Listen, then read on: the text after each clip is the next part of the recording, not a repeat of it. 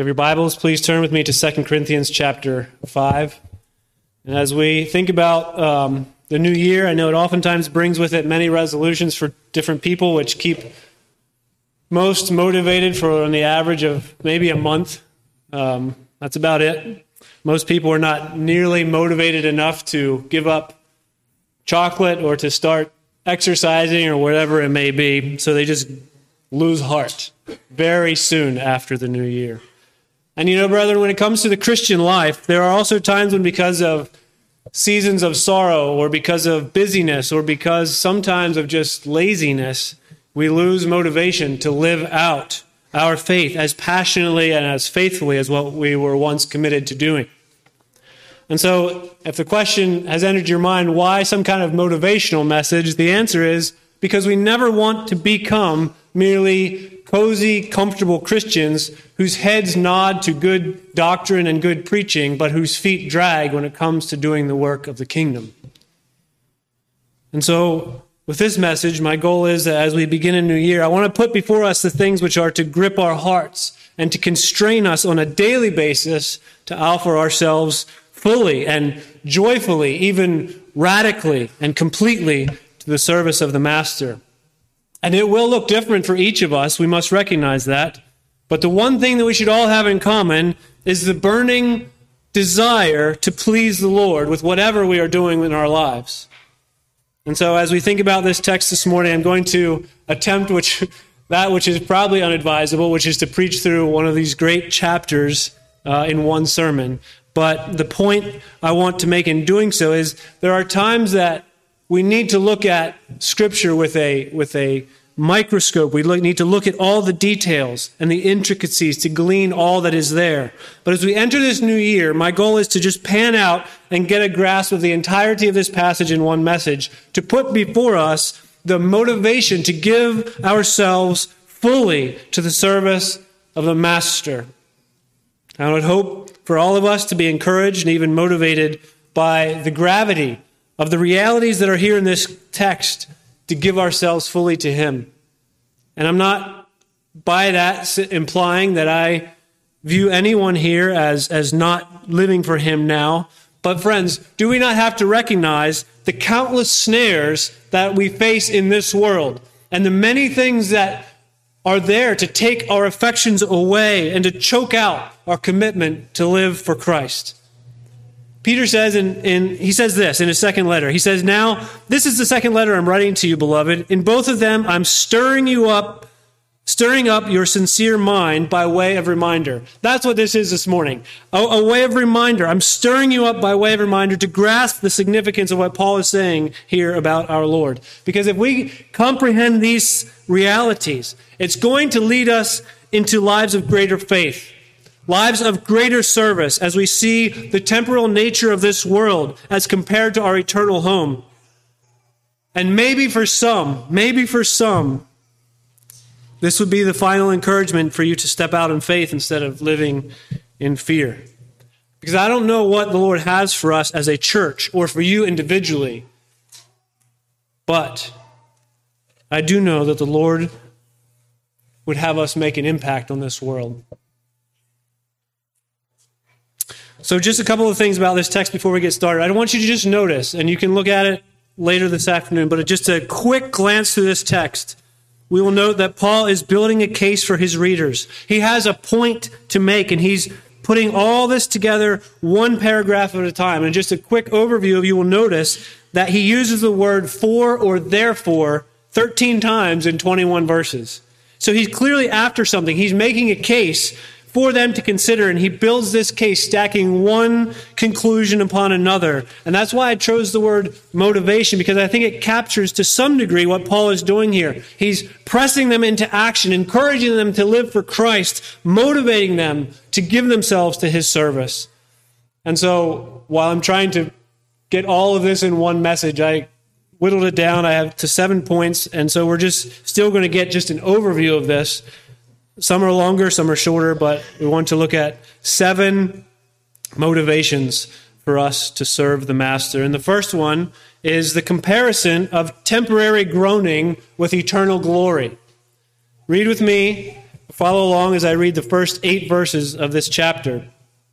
Paul says, For we know that if the earthly tent, which is our house, is torn down, we have a building from God, a house not made with hands, eternal in the heavens.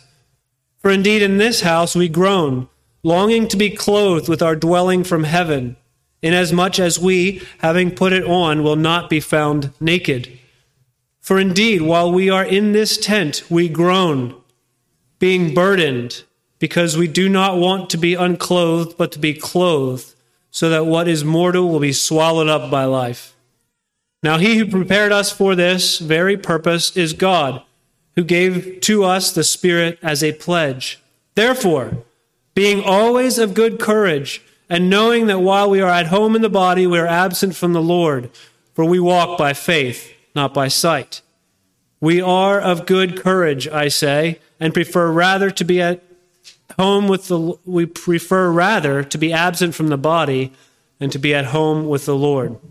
Now, brethren, here we have this blunt reminder that in this life we are going to groan. There is going to be difficulty, and yet that's just a reminder to us that we are of another world and our true home is in heaven. And friends, we need to be honest and admit that we are often a short sighted people. We see here and now. We get bogged down by what is before us, the difficulties of life that are before us, the things that we are engrossed in, and, and we see too often that we fall into discouragement. And that creeps in upon us with its sour fruits of joylessness. And so we need wind in our sails. We need some encouragement to keep us going. Because I don't need to convince you that we face difficulties. We groan in sickness we groan because of death. We groan because of our remaining sin. We groan because of dissension between us and someone we love. Most of us at some point groan because of disappointment, and the list goes on and on. In this life, there is groaning. Amen? And is that not a reality?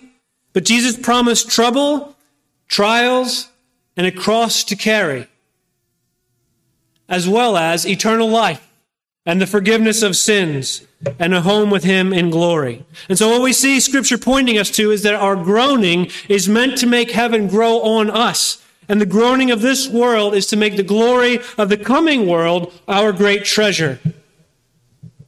It's a reminder the difficulty is a reminder, it's a bullhorn from God that this world is not our home. And sin and sorrow, while real and difficult, are temporary, while our reward is eternal. And so here we read something of the coming glory that immortality will be swallowed up by life.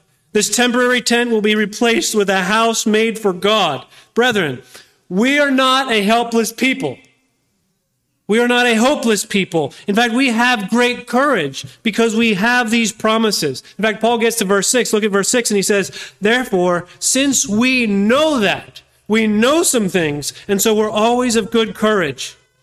And so here we see again that we are not of this world. If this world is all we have, it does not satisfy. It will only make you groan.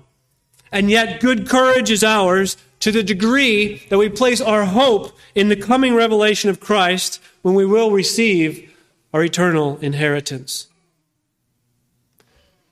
So someone may say, yes, of course, we believe that and we have eternity to look forward to, and I'm grateful for that. But what about tomorrow? How am I going to get through tomorrow or the next year? Because we see trials coming. You know that things are happening. Our help comes to us in many places, but here we see that Paul reminds us again in verse 7 that we walk by faith and not by sight. In other words, we have help now.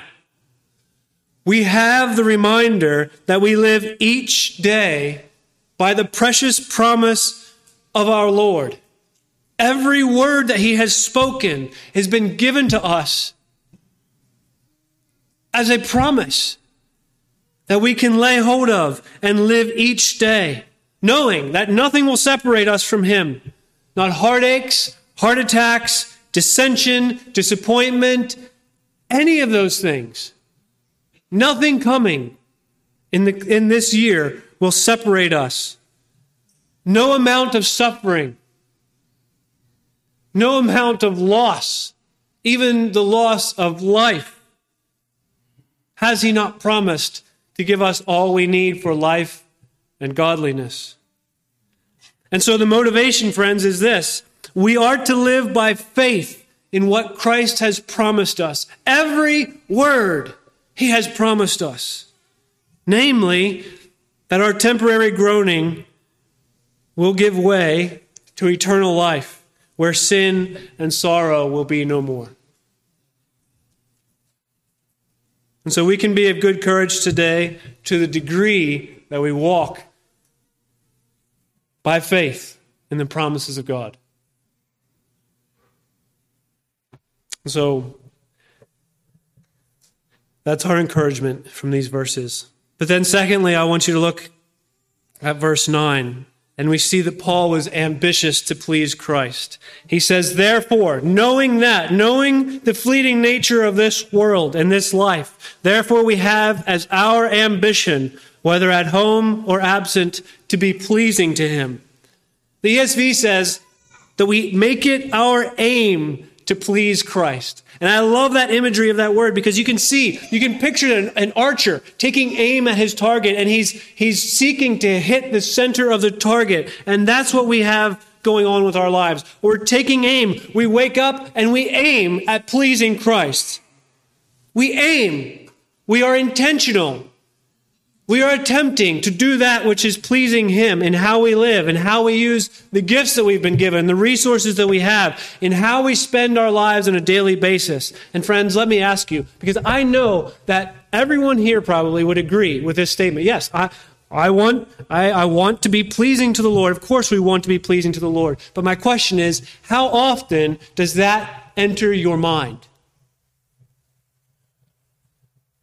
Because if we're like Paul, and we're going to be ambitious to please Christ, then I recognize that life is not some kind of mindless reaction to events. It's not waking up purposeless.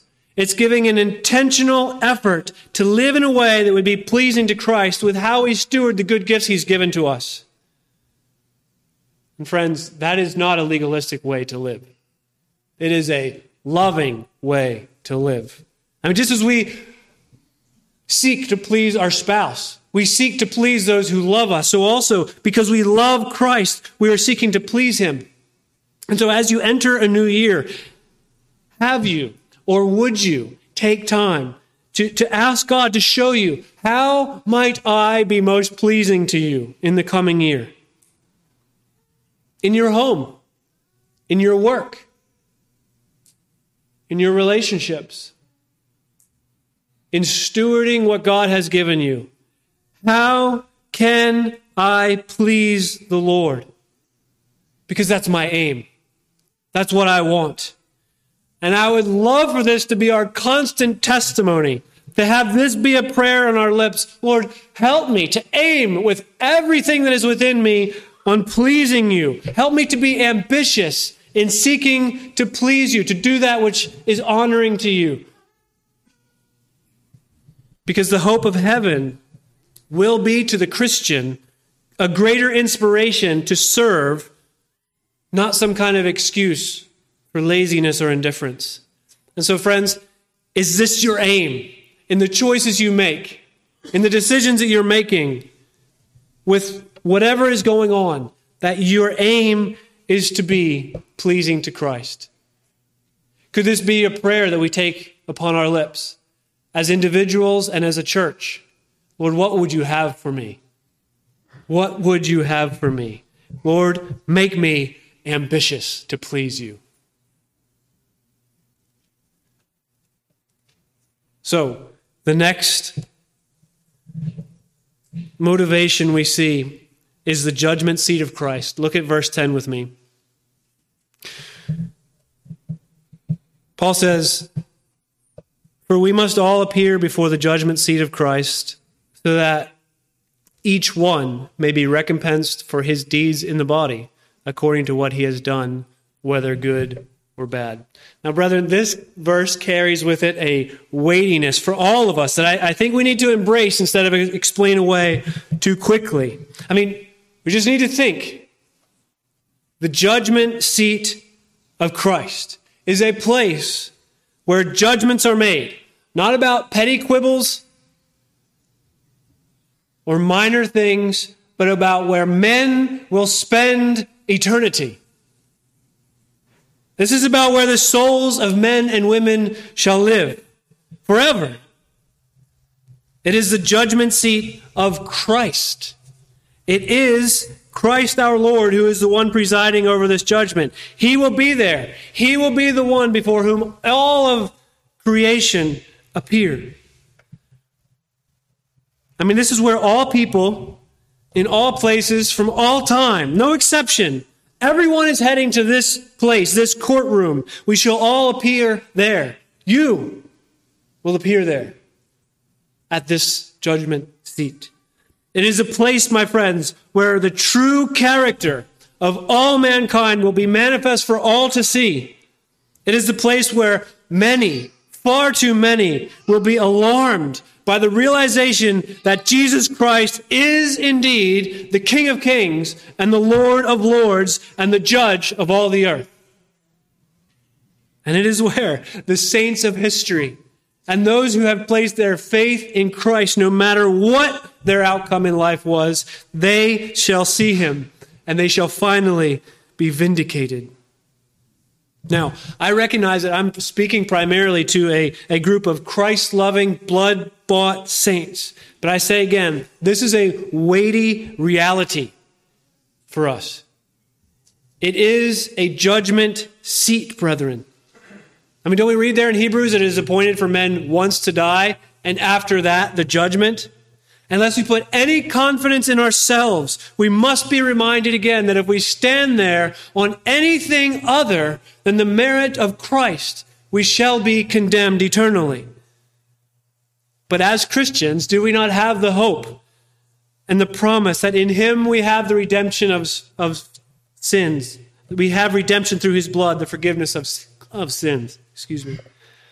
It is our only hope that when we arrive at that judgment seat, not because of the things that we have done, but because of Christ, we shall be welcomed into the gates of glory. And so the question is as Christians, what about us? Are we going to stand there? Or is this just for unbelievers to take heed? Well, brother, I want you to notice two things about this. First of all, it is a certainty. We read, We must all appear. Not they, as in unbelievers only. You're going to be there, friend. You're going to be there. It's inevitable. We're all headed towards that great day, and no one escapes. No one gets to be absent from the judgment of the omniscient God. So we are going to be there. And I want you also to notice something that is a reality, whether we enjoy it or not. Notice that our actions in this world have consequences. What is the basis for the judgment? Look at the text. What is the basement, the basis for this judgment? Do we not read that it is the deeds in the body? Now, brethren, hear me. I, I, I might not be able to explain all that this verse means, but I don't want us to miss the fact that, that by some measure, we are going to be judged by the deeds in the body. And you may say, well, that doesn't sound right to me. That doesn't sound like what I know of Scripture. Are we, are we covered? Didn't you just read that we have redemption through His blood and, and our sins are forgiven? Yes, of course. Thank God. But have you ever read Matthew 25? Jesus is going to say on that day, Did you feed me? Did you clothe me? Did you visit me? Did you give me something to eat? In other words, he's not going to ask if, you're, if you profess faith in him. He's going to ask, What did you do? Did you serve me? If no, then the indication is that your heart was not changed and you did not love me. So depart from me. And yet there will be others who, out of love, they gave and served and sacrificed, and they will be judged as faithful servants because of how they lived. This isn't the only place we read this. Listen to Revelation 20. He says, Then I saw a great white throne and him who sat upon it. From those whose from whose presence the earth and heaven fled away, and no place was found for them. And I saw the dead, the great and the small, standing before the throne, and books were opened, and another book, which is the book of life, and the dead were judged from the things which are written in the books according to their deeds.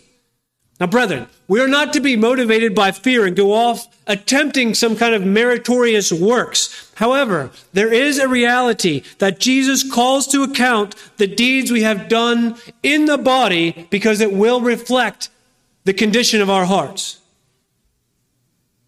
And so the question is, how do we live in light of this reality?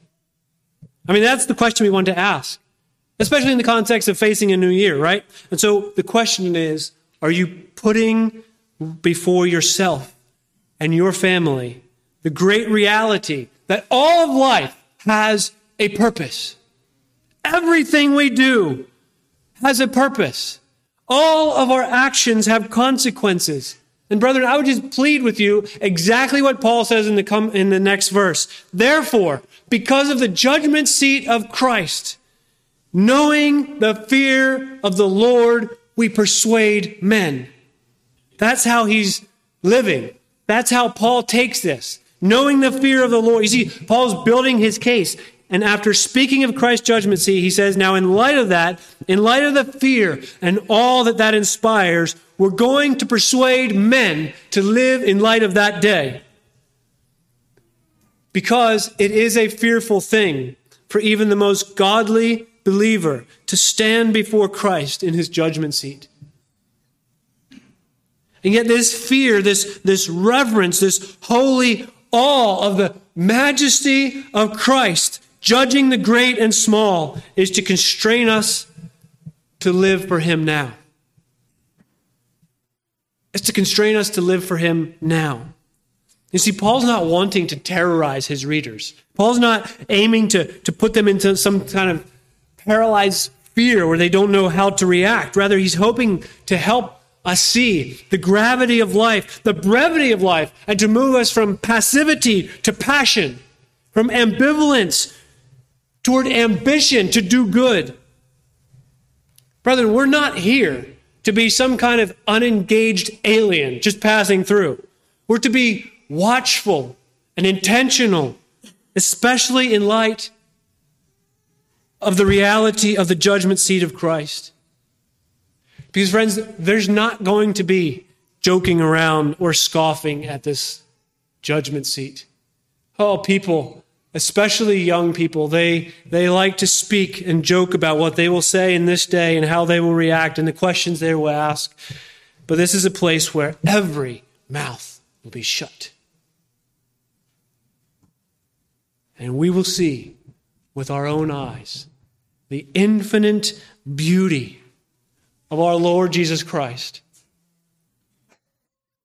And yet others are going to see the terrifying reality that the King of glory has come in judgment, and they have rejected him. On that day, we're going to see the significance of the lives we lived and the importance of how we stewarded the gifts God has given us. And so, friends, I just want to say this for your encouragement. On that day, not one single tear will be shed because anyone did too much for Christ, or endured too many trials, or suffered through too long a season of difficulty. On that day, your life will look like a vapor. And He is worthy of everything that you give to Him. We must be people who live for eternity. We must be people who live in light of the judgment seat of Christ. Now, the next motivation, interestingly, is the love of Christ. Look, let, let me just read verses 13 through 15. Paul says, For if we are beside ourselves, it is for God. If we are of sound mind, it is for you. For the love of Christ controls us. For the love of Christ controls us. Having concluded this, that one died for all, therefore all died. And he died for all, so that they who live may no longer live for themselves, but for him who died and rose again on their behalf. Now, brethren, here we see the crown jewel of all motivations to live for the Lord, and his love.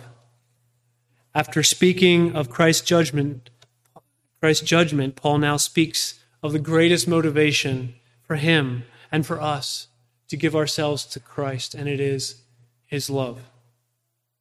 Friends, I would submit to you that the more mature we are as Christians, the more Christ's love will motivate everything we do. Everything we do. Because under the inspiration of the Holy Spirit, Paul said, the constraining factor for all that I do is Christ's love for me. That is mature faith. Amen? That is mature faith.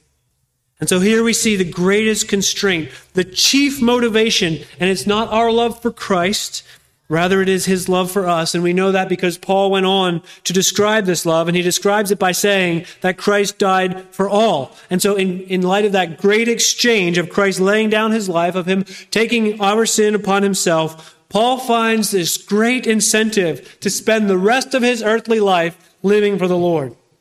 And brethren, is it not a magnificent thing to be constrained and controlled and motivated by love? It is the strongest motivation. It is the strongest thing imaginable. Song of Solomon says, Love is as strong as death. Love is as strong as death. There's nothing more powerful than to be compelled by love. And it should be our great aim as Christians to be so saturated in Christ's love for us because in that, we're going to find the greatest constraint to live for Him. We read in Scripture that many waters cannot quench love, neither can, can floods drown it. You show me a person who, who, who believes that he is loved by Christ, who knows he is loved by Christ, who sees that in the Word and lives by it. And I will show you a person who is constrained to live by to his master who lives in service to his master. Many waters cannot quench love. You cannot kill it with a sword. You cannot extract it by trials. You cannot make someone suffer so much that love is broken. Love endures all things. Love never fails. Never. And so what a glorious thing to be controlled by the love of Christ. Because friends, we just think if if if this reality sinks in, it will affect every area of our life. If I know Christ loves me, I will trust him completely with no hesitation.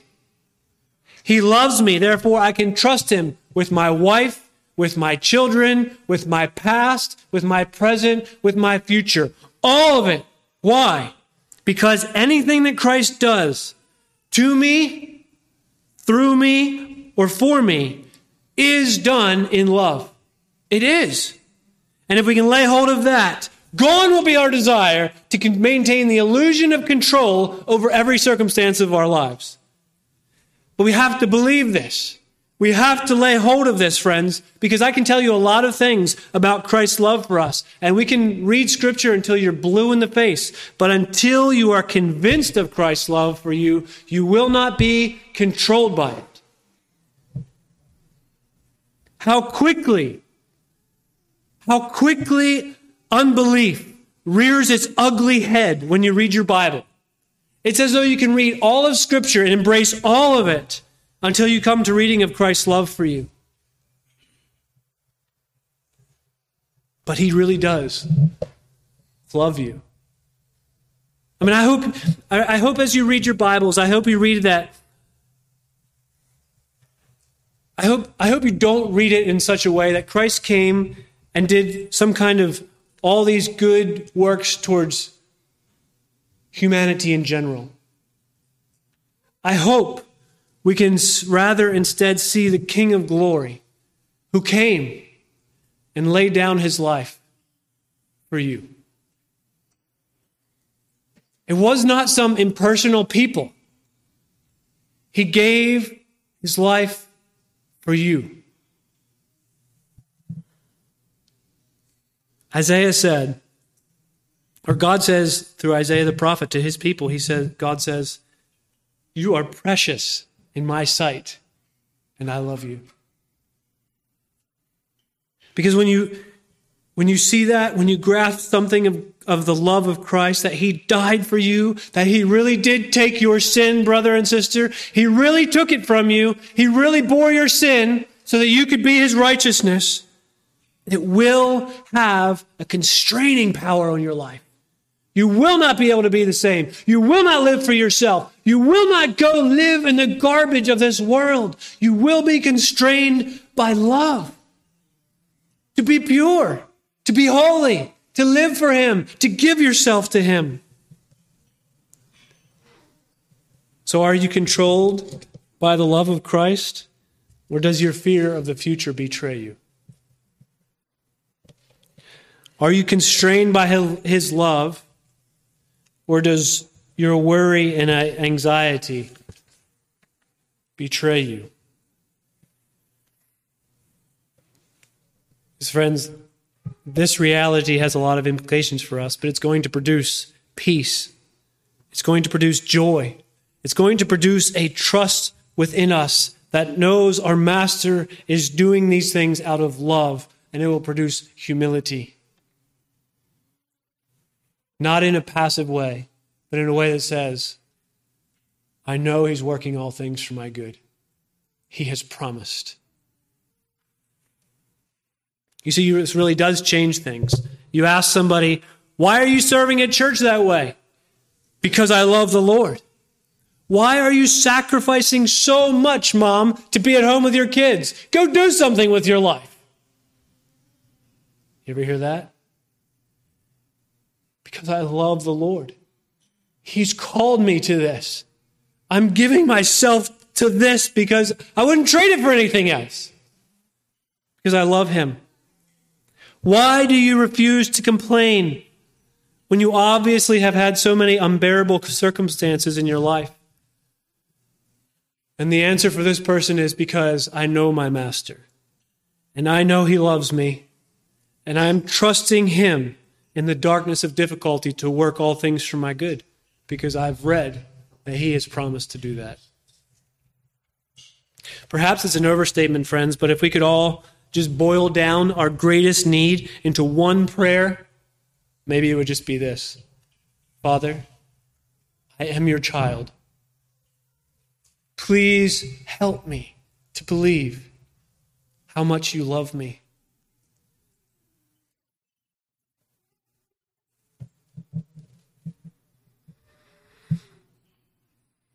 It's not a selfish prayer, brethren, because Paul says, he's controlled by it, and he's controlled by it because he's concluded this.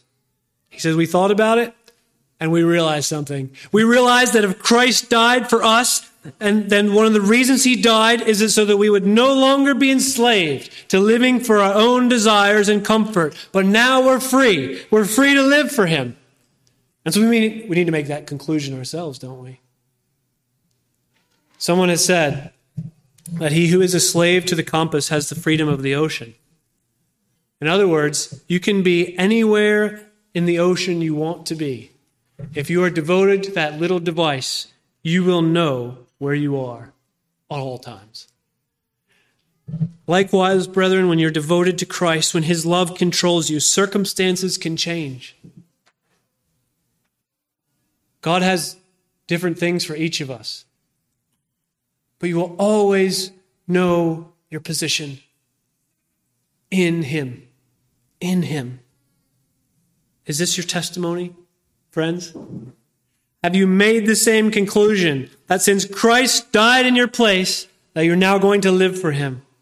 Because that's Paul's aim, that we would conclude this, that we would make the same. Lo- it seems logical, doesn't it? It seems logical, proper, and even expected that we would say, My life must be lived for Him. I want to give myself to Him. Now, brethren, I just need a minute to say something very plainly to those here who continue to reject Christ's love. You I don't know who you are. But you may think of yourself as a fairly good person because, I mean, you're in church after all. You try to be a decent person. You're familiar with the Bible. You try to do what's good. You're not controlled by the love of Christ. And you know that you don't love Him. And His atoning death on the cross is nothing more than a nice story. Please hear me. If that's you, your heart is so much more wicked than you know. Your heart is the blackest pit of the most dismal selfishness and unbelief. If that is you, your heart is a factory that produces nothing but a rotten stench to God. It is filled with the most horrible idols imaginable. If you could see the great offense it is to God that you would count yourself independent of Christ and you would count yourself outside of His love and not in need of His love, it would terrify you. And so the reason you reject, the reason your heart is so wicked is because you reject his love for you and you do not love him, which in one sense is the very essence of evil. You have not concluded rightly, as Paul did, that since he died in your place, you must live for him. And this morning, I just call you to that right now. Confess your need of Christ. Confess your wicked unbelief and ask this gracious God to pour out his love into your heart. My prayer would be just as we read here in verse 16. Paul says, Therefore, from now on, we recognize no one according to the flesh. Even though we have known Christ according to the flesh, yet we now know him no longer this way. See, up until this point, you think Christ is just some, some, just some being. Not anymore, friends. May this be the day that you say, I need Christ. I need him. See him as the Savior of your soul. The love of Christ is a magnificent motivation for all of us. But then next, I want us to see the power of Christ. Verse 17 says, Therefore, if anyone is in Christ, he is a new creature. The old things have passed away. Behold, new things have come. Now, all these things are from God, who reconciled us to himself through Christ and gave us the ministry of reconciliation. Namely, that God was in Christ reconciling the world to himself, not counting their trespasses against them, and he has committed to us the word of reconciliation. Now, brethren, we see this very familiar verse 17, which is quoted many times. And we know that this is what is needed if we are to be changed from sinful human beings who counted Christ as just some man who could do nothing for us to now being a God loving, Christ exalting, selfless servant who delights to serve him. And that change is not some kind of moral restart. It's not now attending church and reading your Bible. We need to be recreated. We need to have new hearts. We need to have new desires, that, that delight to obey Christ. And friends, this does not happen apart from Christ. He must recreate you. He must give you this heart. He must completely destroy the old self and give you a new heart, a recreated heart that beats for His glory. That's what has to happen. And I put this under the power of Christ because it's amazing to me to see the power of Christ on display when he really gets a hold of somebody and he changes them. There is no human explanation to the change that comes about when Christ regenerates a soul.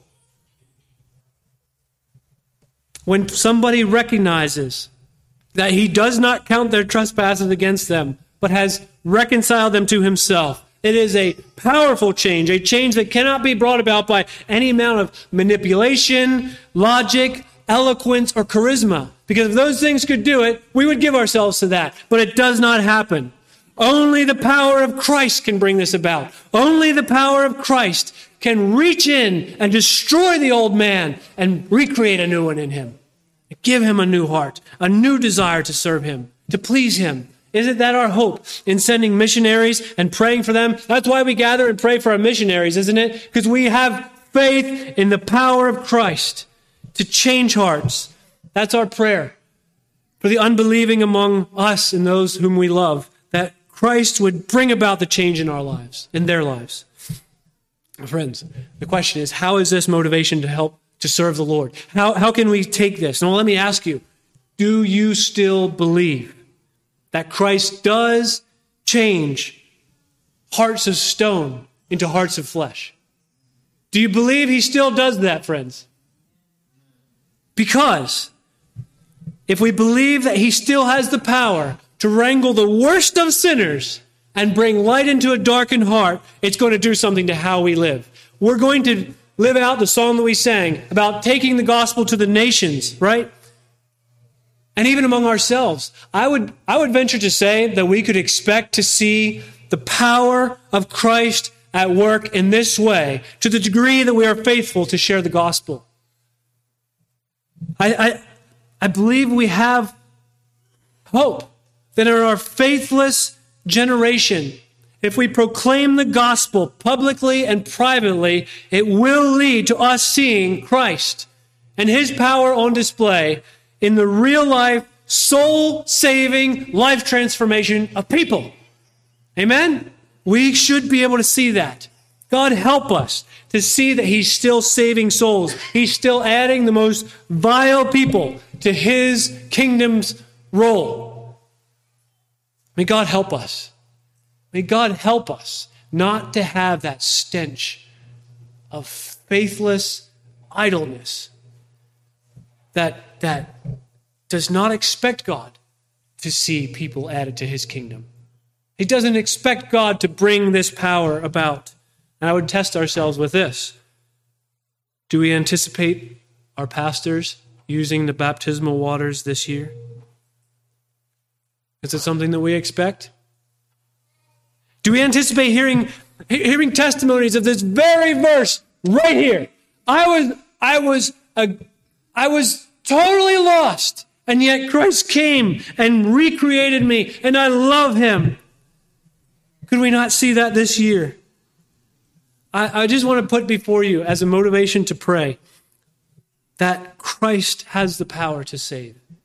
And I would say this take your eyes off of people, look at the cross because that's the power. And speak for Him, speak for Christ, and expect great things because your faith is not in yourself, it's not in what you can do, it's in Christ. And He has the power to save. Sixth is the commission of Christ. Look at verse 18. Now, all these things are from God who reconciled us to himself through Christ and gave us the ministry of reconciliation. Namely, that God was in Christ reconciling the world to himself, not counting their trespasses against them, and he has committed to us the word of reconciliation. Now listen, therefore, therefore, we are ambassadors for Christ. As though God were making an appeal through us we beg you on behalf of Christ, be reconciled to God. The commission of Christ, friends. The commission of Christ as a motivation to live for Him. What a privilege He has commissioned certain ones to take the message of reconciliation to God. There is a sense in which Paul might be speaking of all of us because we're all ambassadors to some degree. We all represent Christ before other men. Our lives are on display. However, I think what he has in view here is Paul representing the apostles and subsequently the ministers of the gospel. These ambassadors are those from whom we hear the word of truth proclaimed. Those through whom the, the, the appeal is given. Through them we hear the invitation of Christ through his word. And so, what are we to make of this commission that Christ has given to his ministers? Are we all commissioned as ambassadors to fill this office? I mean, as if you're a believer, then in some sense, you are an ambassador of Christ to take his message to others, to proclaim the good news that lost sinners can be reconciled to him. We're all that to some degree. There are clearly, however, some who are set aside as ambassadors for Christ, as pastors, as missionaries, sent out with a message, with the commissioning of the king. And these people have the same burden that Paul had that we see coming from him when he says, We beg you, we beg you, we implore you, we beseech you, depending on what translation you had. It's a word of, of convincing you, of, of asking you, be reconciled to God. And see, these people, are people who read scripture, maybe even this chapter, and see the case being built by Paul, and they begin to be burdened to take this message to the lost, not out of obligation, but out of love, as a passion and a plea to be reconciled to God. Now, what am I saying? Two quick things as far as applications to this point. One, listen to your pastors. We, of all people in this little church, have been blessed with godly men who stand up as pastors and speak God's word to us. They are devoted to the word. And when they stand to preach, or you seek their counsel privately, though they are not perfect men, and there will be times they fail, they are ambassadors of God to us. Listen to your pastors. Malachi 2 7. For the lips of the priest should preserve knowledge and men should seek instruction from his mouth, for he is the messenger of the Lord of hosts. Our pastors are God's gifts to us, brethren. And I, I know you recognize that. I just want us to recognize that we should rightly heed their instruction as they guide and counsel us. But then, secondly, I want to remind us that Christ is still in the business of setting apart and sending out his ambassadors. I mean, what are we to make of this, brethren? Is Paul the only one that has the logic in place to see where the magnificent work of Christ is in the recreation of men and that he would give himself, that he would be so moved in love to be his ambassador? And I just wonder if perhaps some of you would be set apart for ministry. because I want you to notice the design of this chapter. Just listen. We have the promise of eternal life, therefore, we aim to please Christ. We have the judgment seat of Christ before us, therefore, we persuade men. We know the love of Christ, therefore, we live for him. And we know the power of Christ, therefore, we are ambassadors for him. You see the pattern? It's knowledge, motivation, action. There's movement. We're to labor for him. Friends, soldiers don't enlist in the army to sit in tents and play cards. They enlist to go to the front lines and fight. And the same way, Christians are not called to, to, to, enjoy comfortable chairs and a lot of programs in church. We're called to be engaged in the battle for souls, to be ambassadors for Him. I mean, brethren, this should astound us. What? God is beseeching sinners through his ambassadors that they should be reconciled to him? This is a God of mercy. This is a God of mercy. And so, what I want to put before you is that we, we need to get a hold of this, to recognize the fleeting nature of this world, to see that eternity lies before us and the days are passing by. And we need to see that Christ still has the power to recreate people and go speak his message of reconciliation to the world. Now, I'm not saying that everyone here needs to go try to fill the office of, of pastor or missionary, whatever it may be. But someone's got to take the message to the world. Someone is going to be so motivated that Christ loves sinners and that he died for them, that they might live. Someone is going to be moved by Christ's love and his love for the lost, that they will believe in Christ and take his message to the world. Someone must go. Someone's going to have to represent Christ. Someone's going to have to preach the gospel. Someone's going to implore men to be reconciled to God. Someone is going to be an ambassador of the King of Kings to the lost worlds. And I wonder